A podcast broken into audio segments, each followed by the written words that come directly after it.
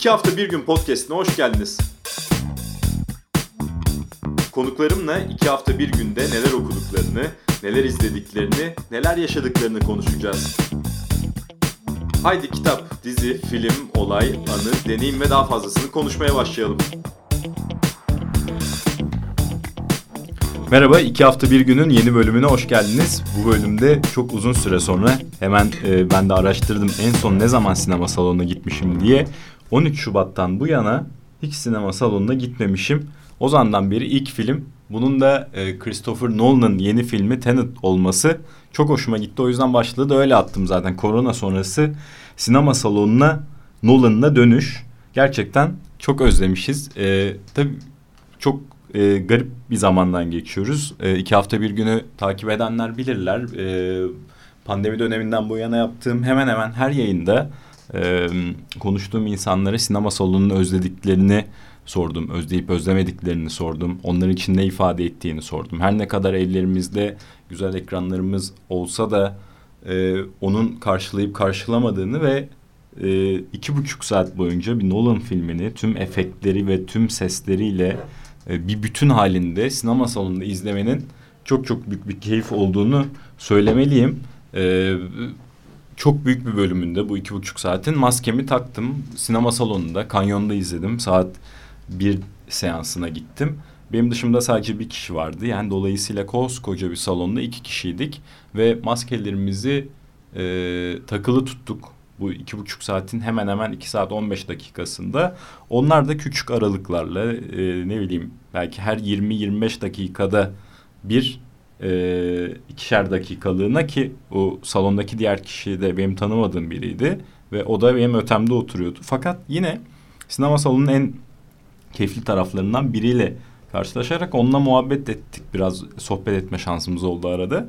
Ve e, Nolan filmlerinden söz ederken e, Inception filminde e, hiç bilmediğim bir şeyi söyledi bana. Inception filmini izleyenler hemen hatırlayacaklardır. En büyük tartışmalardan biri o filmin ne kadarının rüya ne kadarının gerçek olduğu gibi. E, Nolan'ın Michael Caine'le olan bir sohbetinde Michael Caine'e senin olduğun sahnelerin hepsi gerçek dediğini aktardı. Bu da yine sinema salonunun hoşluklarından birisi diyeyim. Ee, ve her şeyin de ötesinde bu iki buçuk saatlik filmi eğer evde izleseydim diye düşünüyorum. Ee, bu iki buçuk saatlik film en az dört saat sürerdi. Arada çay almaya giderdim, kahve almaya giderdim, tuvalete girerdim, telefonla uğraşırdım vesaire vesaire. Bütün halini izlemenin çok büyük keyfi oldu ve bunun üzerine aslında e, bu podcast'i yapmaya da e, çok niyetim yoktu. Kendimi hemen e, salondan attım. Medyaskop'a geldim. Bizim buradaki podcast odamızda da hemen sıcağı sıcağına duygularımı aktarmak istedim. Şimdi Tenet nasıl bir film? Burada çok fazla spoiler vermeyeceğim. Çünkü hepinizin bu filmi izlemesini ve o keyfi almasını istiyorum. Sadece birkaç gözlemimi sizle paylaşacağım. E, Tenet ilginç bir şekilde bana Bond, James Bond filmlerini hatırlattı ki ben çok severim. Ee, James Bond filmlerindeki gibi bir kahramanımız var ve çok çok fazla aksiyon sahnesi var. Filmin başından sonuna kadar gerilim hiç eksilmiyor. Hep diken üzerinde izlediğimiz bir film oldu ve onun dışında da bu e, kavga dövüş sahneleri çok ağırlıklıydı. Onun dışında tabii bunu bir yanıyla Bondvari bir aksiyon filmine e, benzettim. Diğer yanıyla bizim zaman algımızla oynayan bir bilim kurgu. Bu tarafıyla hem Inception'ı hem de Interstellar'ı andırıyor. Ee, bir diğer tarafıyla da dünyanın sonundan bahseden ve bildiğimiz kötü karakter e, kötü adam imgesine çok yakışan bir kötü adam var ve bu haliyle de süper kahraman filmlerini andırıyor. Buradan da Batman benzetmesi yapabiliriz belki. Peki ben Nolan sinemasını çok seviyorum. Hatta hayatta en sevdiğim filmlerden birisi Prestige. Onun dışında Interstellar ve Inception'da en az beşer altı kez izlediğim ve hayatımda çok önemli yeri olan filmler. Bunlarla karşılaştırdığımda ne görüyorum? Son filminde Dunkirk'te e, hayal kırıklığına uğramıştım. Beklediğimi bulamamıştım. Asla kötü bir film değildi. Ama benim Nolan'dan beklentilerimin gerisinde kalan bir filmdi.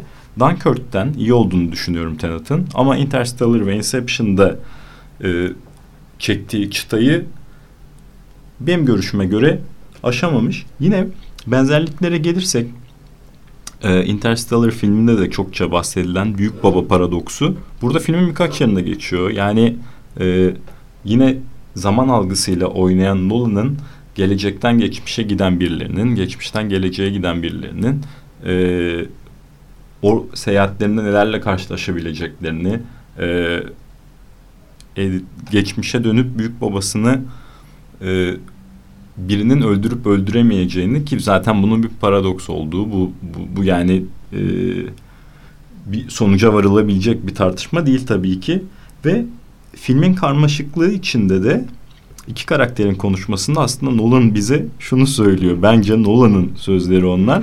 Anlamaya çalışma, hisset veya bunu çevirirsek anlamaya çalışma, izle diyor. Çünkü tamamen anlaşılabilecek bir film değil bana kalırsa. Yine Nolan'ın çektiği film. Çünkü iç içe farklı zamanlar var.